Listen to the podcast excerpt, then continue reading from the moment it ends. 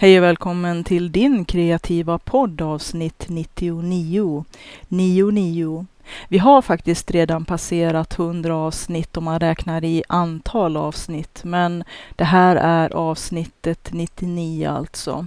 Eftersom att jag numrerade avsnitten, vissa utav, utav avsnitten fick ju ABC och så. Vilket jag ångrar så här i efterhand eftersom att eh, kronologisk ordning och löpande sifferföljd känns mera logiskt och eh, mera lättroddat eh, faktiskt.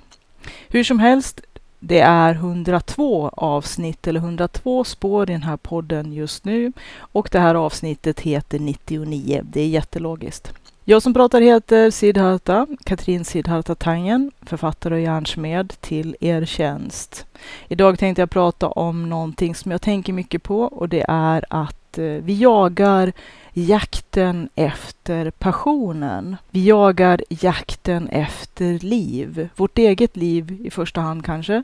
I alla fall att känna oss så levande som vi kan, att vi vill känna verkligen hur livet tar tag i oss på det där härliga och intensiva sättet. Att vara passionerad och att känna passion, att uppleva väldigt starkt och intensivt att man lever det är ju någonting som jag tror att de allra flesta längtar efter och strävar efter. Men på vägen så fastnar en hel del av oss och knarkar istället Youtubes filer och eh, Hemnet. Och det kanske känns eh, som en blek tröst. Eller så kanske man har sin passion där, vad vet jag. Det ena utesluter ju inte det andra och eh, som jag har sagt förut, för, my för mycket och för lite skämmer allt. Men att eh, det kan vara lätt att tappa bort sig i djungeln när man är på jakt efter sitt eget liv, sin egen identitet och sig själv. Vem är jag? Vad vill jag? Det är ganska så svåra frågor. Och framförallt också, med vem vill jag göra vad? Och hur hittar jag de som är likasinnade som vill göra samma sak med mig? Alltså att vi kan hitta resesällskap, slå följe med personer som är på väg åt samma håll. Vi kanske kommer att dela en del av resan för längre eller kortare tid och en del kanske blir kvar riktigt länge. Det är sådana resor och såna, sånt resesällskap som jag drömmer om och som jag känner är livets salt en hel del för mig i alla fall. Och att vägen till passion är oftast också att möta andra. De här starka mötena som jag har pratat om i några av de här poddavsnitten. Bland annat om att beröras och bli berörd. Men det är lättare sagt än gjort och att det finns väldigt mycket saker som är i vägen. Att det är väldigt mycket lättare att, eh, som jag pratade om i förra avsnittet, börja jaga jakten på instant gratification istället och kanske också blanda ihop det med vad vi egentligen söker. Våran verkliga passion, det som vi törstar och hungrar efter.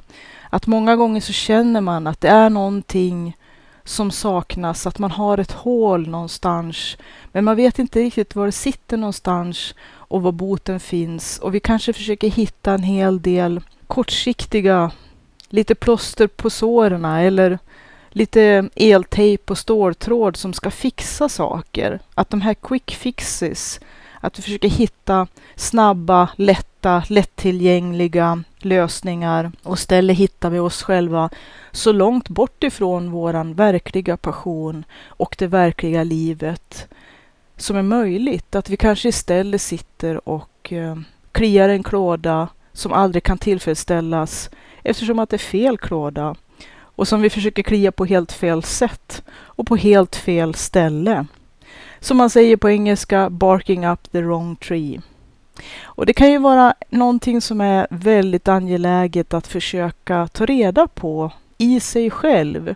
Jag har ju pratat en hel del om det också, det här med vikten av att lära känna sig själv. Att gå inåt och eh, försöka ta reda på vem är jag, vad vill jag? Vart är jag på väg? Är jag på väg åt det hållet som jag vill? Och det är ju också igen de här svåra frågorna som är så otroligt svåra att få svar på. Och på andra sidan så står rädslan och hånar oss. Skräcken för att göra fel, vara fel, tänka fel, säga fel, känna fel.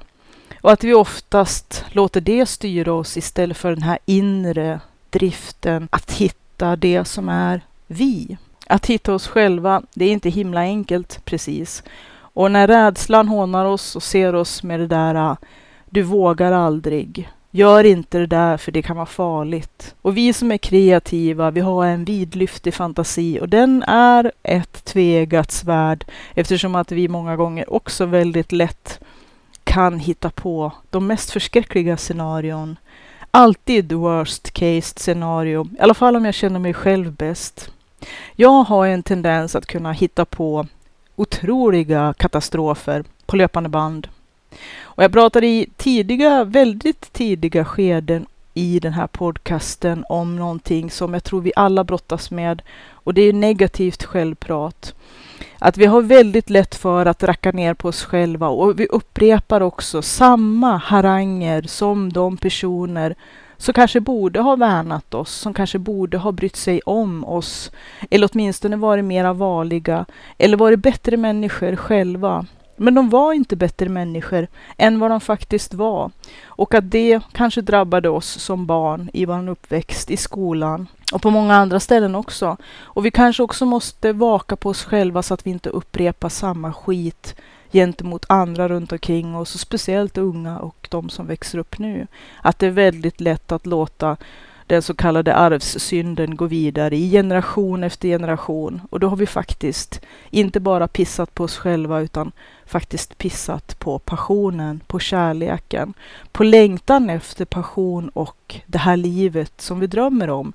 Att vi ska känna oss mera levande och den här positiva drivkraften framåt. En del har ju en tendens att kunna döda all glädje i allting. Och det är inte riktigt tröstande heller att tänka på att de är själva så skadade och så förstörda eller så nedbrutna eller så nedtryckta eller själva har blivit drabbade av en massa saker.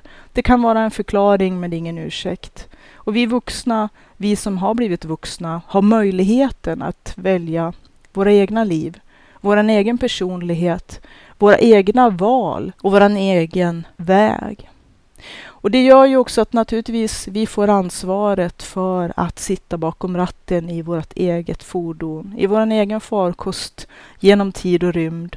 Men det är också en fruktansvärd stark känsla utav tillfredsställelse när man har besegrat svåra hinder, sånt som alltid har stått i vägen för en själv. Mentala hinder, känslomässiga hinder, saker som har byggts upp, de här negativa självpratsbanden som vi spelade in i våran oftast unga ungdom och barndom och kanske även i vuxenlivet upprepar vi ständigt de här äh, mest sårande harangerna så kanske lowlifes eller människor som själva inte var mycket att ha upprepade mot oss. Eller ibland när de själva inte klarade med sig själva, inte klarade med att vara mera passionerade kring livsglädje och livskraft att ingjuta de här positiva känslorna i allt och alla runt omkring oss som vi faktiskt borde göra mycket mera. Att se andra människor och se oss själva med både empati och förståelse och förlåtelse och samtidigt hela tiden se möjligheter till passion och känsla av närhet, närvaro,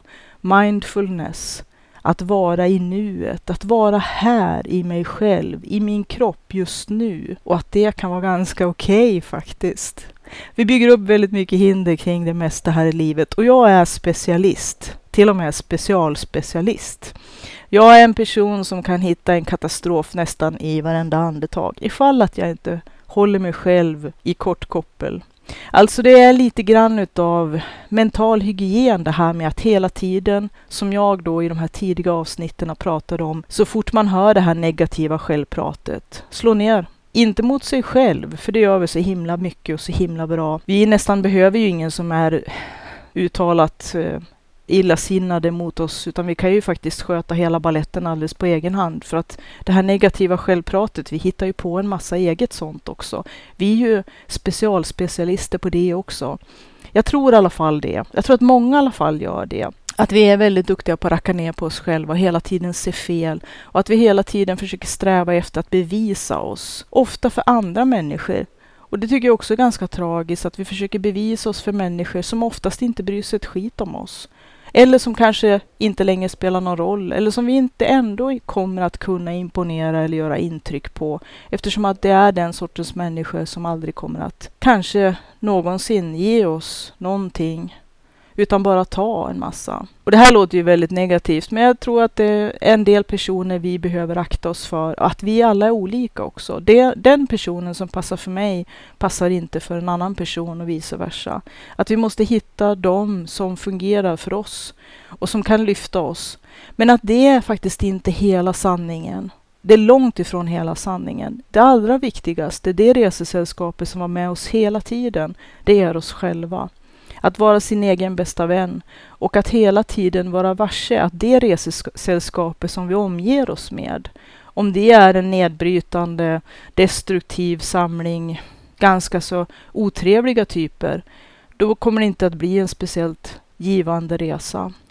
Att vi måste bryta oss loss ifrån våra gamla mönster att kanske söka upp den typen av sällskap som bara gör oss illa. För det är tryggare ibland att vara i ett sällskap som vi känner väl till. Är man i det värsta tänkbara så kan det ju liksom inte bli värre eller sämre. Och för många är det en slags trygghet. Men att försöka bryta upp de mönstren som vi lätt hamnar i som en slags försvarsteknik. Att vi bygger in en massa försvarsmekanismer som gör att vi ibland står i bästa fall stilla på samma fläck. Och det är ju en trygghet att veta att man inte kommer att fara iväg alldeles för mycket åt det ena eller andra hållet. Att det inte kan bli så himla mycket mera fel i alla fall, eller inte så mycket fel. Men att vi inte kommer någonstans. Men i värsta fall kan det vara en plats som bara tar oss längre och längre neråt, bakåt. Och att det är en destruktiv, negativ spiral. Att vi måste bryta våra egna mönster och kanske se dem när vi kanske hamnat, fastnat i dem. Kanske som ett slags försvar att vi har hittat någon på sikt väldigt negativ mekanism, försvarsmekanism, som inte funkar som strategi men som kanske kortsiktigt, som en taktik kanske känns tryggare eller säkrare eller lugnare eller på något vis gör oss mindre rädd. Att bryta upp till exempel, eller att eh, förändra sitt mönster, att göra någonting helt annorlunda mot för vad man alltid har gjort. Det är oerhört skrämmande. Förändring är något som människor är skiträdda för, rent ut sagt, och som är väldigt obehagliga. Även till och med när vi vet att det är förändringar som är till det bättre. Ibland så är det lockande att fortsätta bara vara kvar i det gamla, för det är tryggast och vi behöver inte anstränga oss alls, inte mycket alls. Vi bara fortsätter där vi är och gör ingenting. Att göra ingenting ibland, det är ju när man är helt lamslagen ibland, kanske av skräck eller utav bekvämlighet. Vi vet vad vi har och vi vet vad vi får och det kanske inte är strålande, men det är tryggt i alla fall. Och det kan ju vara en eh, grej som gör att vi fastnar. Att vi fastnar i den här eh, äckelgropen som jag brukar kalla det ibland. Och att det negativa självpratet, det som håller oss nedtryckta. Det finns ju så många olika mekanismer i samhället i stort och kanske i familjer och släkter, men även invärtes, internt, som håller oss nere, som hela tiden är till för att förtrycka och att se till att vi blir kvar där vi är. Och det är ju någonting som är oerhört negativt och så långt ifrån passionen som man kan komma. Att göra lite revolution mot det här äh, är ju skrämmande. Och att det är väldigt lätt att hela tiden rita upp en massa skräckscenarion. Att om jag gjorde så, tänk vad som kan hända då. Men oftast, som jag pratat också om i några utav poddavsnitten, när vi faktiskt genomför kan vi nästan bli lite förbannade, för det var inte så dramatiskt. Det kanske var jobbigt, för det är det också, vi är ju lata djur. Och vi vill inte gärna vara utanför vår bekvämlighetszon, för att det är ju jobbigt och vi vill ibland slippa ifrån, fjälla oss ur ansvar. Och ibland är ju den här dubbelvirkade offerkoftan ganska varm och skön, men det är lite som när man pissar på sig själv. Det är varmt i början, men sen blir det kallt och eländigt. Att det inte är en långsiktig strategi. Det kanske funkar kortsiktigt som en taktik och att vi kanske ibland fastnar i det här taktikläget och att våra försvarsmekanismer, de här invanda mönstren som gör det bekvämt ack så bekvämt också på sikt hämmar oss. Att ibland måste man ta tjuren vid hornen, bita i det sura äpplet, sätta ner haserna, sätta ner huvudet och bara gå rätt igenom grejer som man kanske tycker är ganska hemska eller skrämmande eller som man är rädd för. Det här avsnittet handlar ju mycket om rädsla och att ha mod, att våga ändå. Och det är någonting som jag har jobbat med i hela mitt liv. Och det är också ett ställningstagande som jag tog redan som 17-åring, att jag skulle ha min bägare full. Jag skulle göra allt och se varje dag på nytt. Jag skulle försöka att vara ett oskrivet blad så mycket jag kunde varje dag, hela tiden i resten av mitt liv. Och jag har faktiskt, tycker jag själv i alla fall, levt upp till det här löftet som jag gav mig själv. Så mycket jag har kunnat och så mycket som har varit mänskligt att göra. Men jag brottas fortfarande med en massa olika saker och mycket utav det rundar och hamnar i centrumpunkten av rädsla. Att det finns så mycket att vara rädd för. Döden, sjukdomar, olycka, allt som kan gå snett, allt som kan krasa, allt som kan krascha. Livet är skört. Och det är det ju faktiskt. Men samtidigt, vad kan vara värre än att dö? Jo, det är att inte leva. Att inte leva, det är ju faktiskt värre än att dö. Att bara existera för att överleva eller för att bara fortsätta finnas eller klamra sig kvar. I vissa lägen måste man göra det. Det handlar om överlevnad. Det handlar om att klara en dag till. Det handlar om att bara se sig själv uthärda, orka lite till, se någonting i punkt, en punkt i framtiden, i horisonten. Att bara jag kan klamra mig fast, bita mig fast, nagla mig fast och komma fram till dit. Då kan jag åtminstone jobba därifrån. Att jag har en utgångspunkt, någon slags fast mark under fötterna. Men för det mesta så tycker jag att väldigt många av oss i ett så, trots allt, privilegierat samhälle. Att det finns mycket brister, absolut. Och det är väldigt många som far illa, absolut. Och jag ska inte klanka ner på någon människa som kämpar just nu med allt som är ganska svårt i vårt samhälle. Men för de allra flesta människorna, om man ska vara riktigt frank, så är det ju det att vi har tak över huvudet, vi har mat, vi fryser inte, vi är inte rädda för att bli, inte var, varje dag i alla fall, ihjälslagna. Att den typen av verklighet som har varit verklighet och funnits som en verklighet för väldigt många människor över alla tider inte är den tid vi lever i i Sverige och inte har levt i. Vi lever i hygglig fred.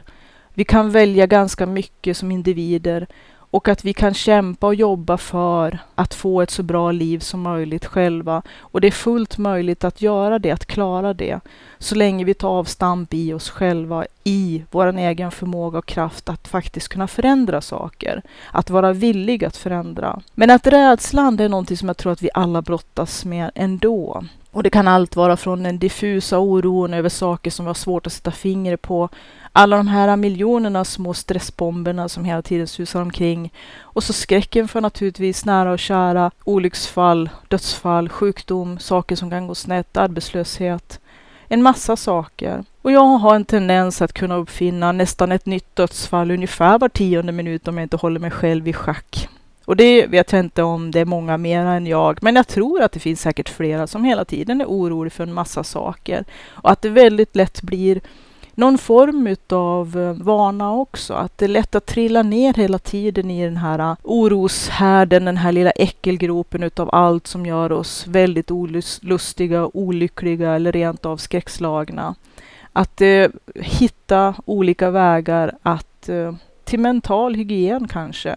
Att försöka rensa bort de här eh, tendenserna vi har till att sparka på oss själva, racka ner på oss själva, det här negativa självpratet, våran fantasis möjlighet att dra iväg med oss, att försöka prata förstånd med oss själva. Och jag har pratat om en del olika tekniker. Den första, det med negativt självprat som jag själv hela tiden har använt och som faktiskt har hjälpt. Det är att så fort en negativ självtanke dyker upp, bara poängtera negativ självtanke. Varje gång en ny kommer upp, negativ självtanke. Jag markerar för mig själv att det är en negativ självtanke. Och på det viset så kan man se saker och ting för vad de är och inte låta sig dras med i det här äh, äckelgropen eller det här sättet att fortsätta bara veva runt luddet i naven. Men också för att klargöra, det här bandet har jag hört förut. Det här är en gammal melodi. Den har hörts så många gånger i den här radion.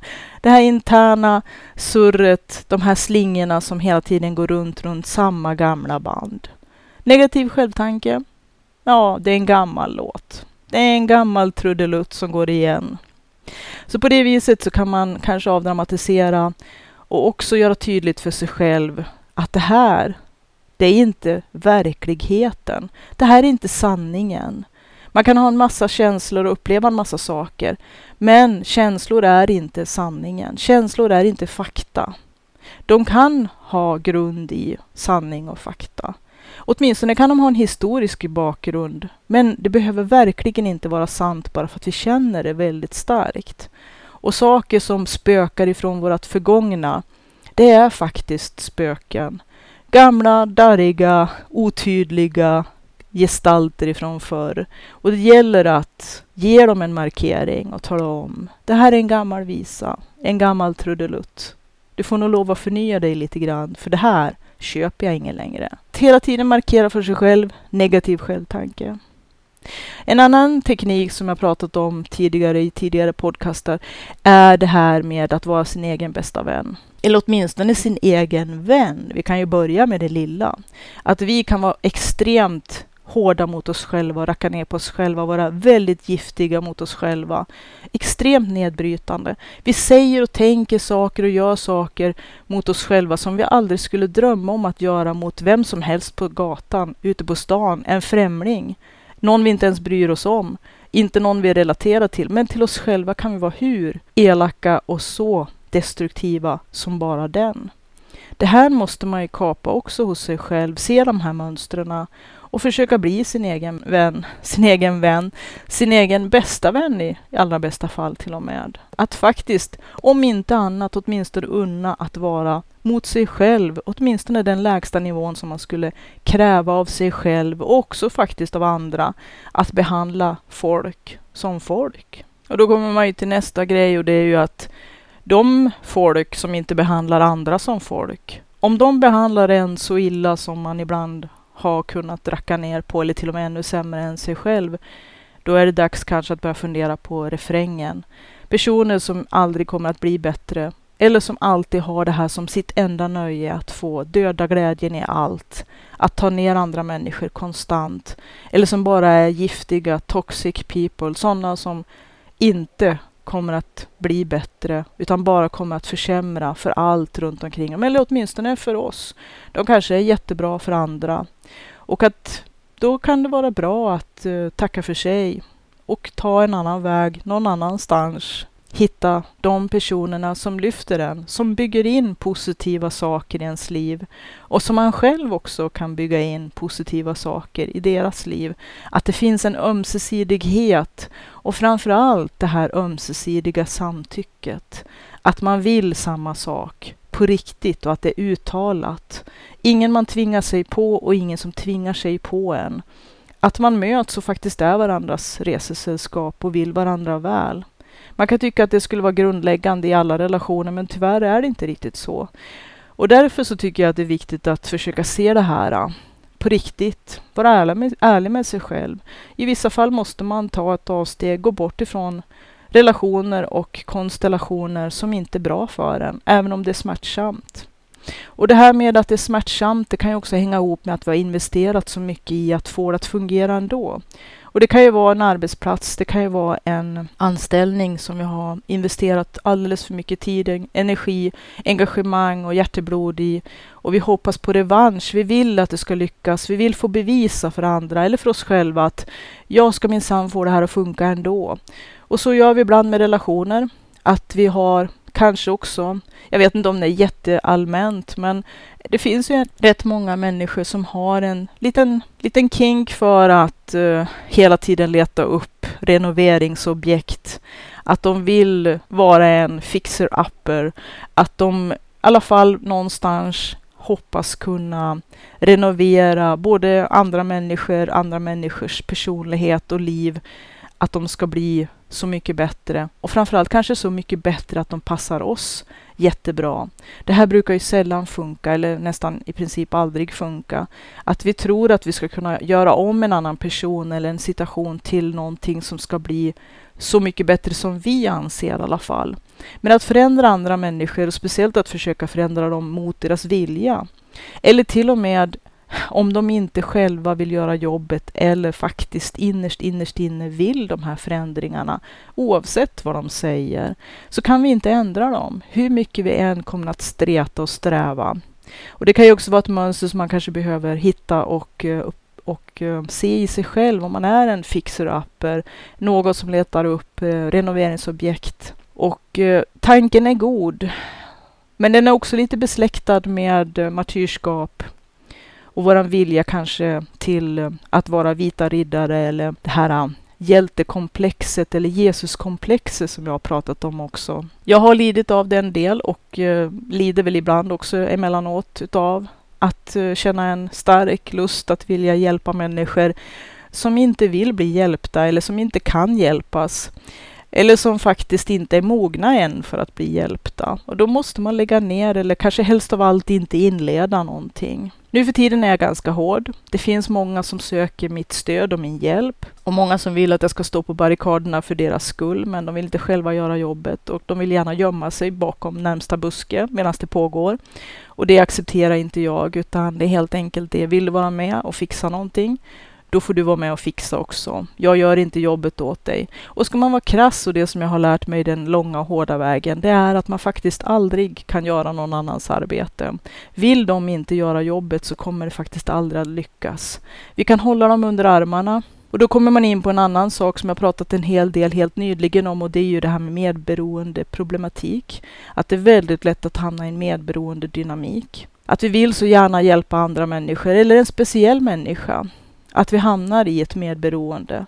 Att så länge vi håller dem under armarna, sopar under mattan, slätar över och fixar och donar och kurlar och har oss, så verkar det ju som att det blir framsteg. Det verkar ju som att det blir bättre. Eller så kanske vi ibland får en liten, ett litet köttben kastat till oss så att vi ska tro att det faktiskt är på väg att bli bättre, tillfälligt. För att inte förlora hoppet helt de personerna som har fått privilegiet av att vara hjälpta av oss, men som kanske inte egentligen innerst inne vill göra jobbet eller inte se sitt problem. För det är ju också, egentligen är det ju så också att vi måste själva inse om och när vi har ett problem. Och om vi inser att vi har ett problem, vara villiga att lösa det. Men för en del personer så är ju inte de problem vi ser deras problem. De ser inte något problem med det och då gäller det att släppa taget tidigt. Men det här med rädsla, det är ju någonting som jag tror också är risken, eller kanske det som möjliggör att vi fortsätter hopplösa relationer, fortsätter hopplösa företag, fortsätter hopplösa anställningar. Att vi, vi vet som sagt inte vad vi får och därför så väljer vi hellre tryggheten i någonting gammalt som är riktigt dåligt. Och det kanske vi måste få upp ögonen för i oss själva. Vi förstår att vi har problem och de här skaver hela tiden i oss. Men det är väldigt svårt att göra sig fri, att göra sig loss, att faktiskt ta steget. För rädslan, den är så stark ibland, men att vi måste trotsa den och våga ändå. Att våga fastän att man är skiträdd. Och kanske också ibland handlar om ren, skär bekvämlighet. Vi vill inte ha besväret utav att faktiskt ta tag i saker. Och kanske det är lättare att inte erkänna att man har några problem, eller åtminstone inte gör så stor sak av dem, eller kanske försöka att gömma dem någonstans så att de inte ska vara för skriande uppenbara för oss själva. För att om vi erkänner att det är någonting vi inte riktigt är nöjd med, att vi känner att vi blir blåsta på livet, på passionen, på att känna oss levande, att faktiskt ha ett givande, ett fantastiskt stimulerande, i alla fall ett sådant liv som vi själva behöver ha för att komma vidare, för att bli den vi är tänkt att bli, för att ha någon behållning utav vårt liv. Då måste vi se när vi kanske har kommit på en avstickare. När vi har kommit till vägs ände eller kanske nått dead ends. Vi har nått det här stället som vi måste vända ifrån, att vi måste välja en annan väg och det är jättejobbigt. Och rädslan hela tiden som hånar oss och som kanske också kan skrämma oss tillbaka in i den där lilla follan. Den där döda änden utav vägen som inte leder någonstans. så kan vi stå där och skaka av skräck. För att det är på något vis ändå tryggare att inte röra sig någonstans. I händelse utav att röra sig i någon riktning skulle kanske till och med vara ännu otäckare, ännu mera rädsla, ännu farligare. Att jakten på passionen, att jakten på livet, att hitta sig själv och få vara sig själv och inte hela tiden bli nedtryckt av allt runt omkring oss. När vi hamnat i en folla där vi verkligen inte trivs och där vi verkligen inte ska vara, så är hela tiden rädslan den vi måste brottas med och det är vår egen rädsla, ingen annans att det är svårt att trotsa den. Och jag har ju emellanåt fått ta till den tekniken att eh, varje dag som jag tänker en väldigt negativ tanke, tänka naturligtvis ibland negativ självtanke, men också om jag tänkt ut en gräslig olycka till, så brukar jag tänka lite ironiskt, jaha, klockan är bara nio och jag har redan uppfunnit tre nya dödsfall. Jag spetsar till det här lite grann, för det är inte alltid det det handlar om, men för att göra det som en liknelse eller en metafor för att förstå ungefär. Och att eh, ändå våga trots att livet är farligt. Men att inte leva, det är min största skräck. Ha det gott och hoppas du haft behållning av den här podden. Vi hörs igen. Gå gärna in på www.sidharta.se. Där finns en hel del om de verksamheter som jag sysslar med. Länkar till min butik och det finns eh, länkar till hur man kan bidra till den här podden. Kontaktuppgifter om man vill skriva en rad och berätta om sin egen kreativa rädsla eller sin egen kreativa resa. Livet ska ju vara ett kreativt äventyr, även om att det är som sagt kantat utav en hel del saker som håller oss ibland fångna och ibland begränsade. Och begränsningar kan ibland vara väldigt nedtryckande. Men berätta om din kreativa resa eller frågor som du har eller saker du vill att jag ska ta upp i podden. Vi hörs igen. Ha det gott och lycka till!